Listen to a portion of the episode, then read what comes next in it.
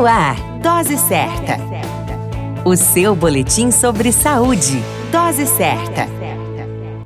Olá, eu sou Júlio Cazé, médico de família e comunidade, e esse é o Dose Certa, seu boletim diário de notícias sobre saúde.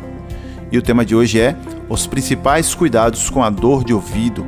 Devido à nossa frenética rotina diária, muitas vezes acabamos ignorando os sinais que o nosso organismo emite, nos dizendo que algo não vai bem. Durante o outono e inverno, há um aumento de casos de dor de ouvido, pois o frio é capaz de favorecer o surgimento da dor na região do canal auditivo, associado a problemas respiratórios. A introdução de objetos na região do ouvido também favorece o surgimento de dores nessa região, onde podemos citar a inserção de cotonetes e palitos.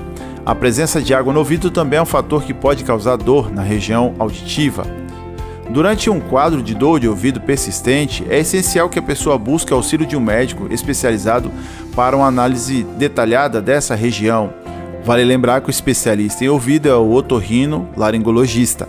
Uma outra dica é que a automedicação não deve ser realizada, pois pode afetar de forma significativa a saúde e o bem-estar de nosso ouvido.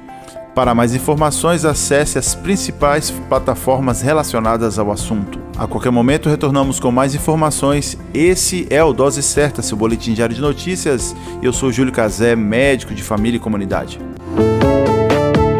Dose Certa, o seu boletim sobre saúde. Dose Certa.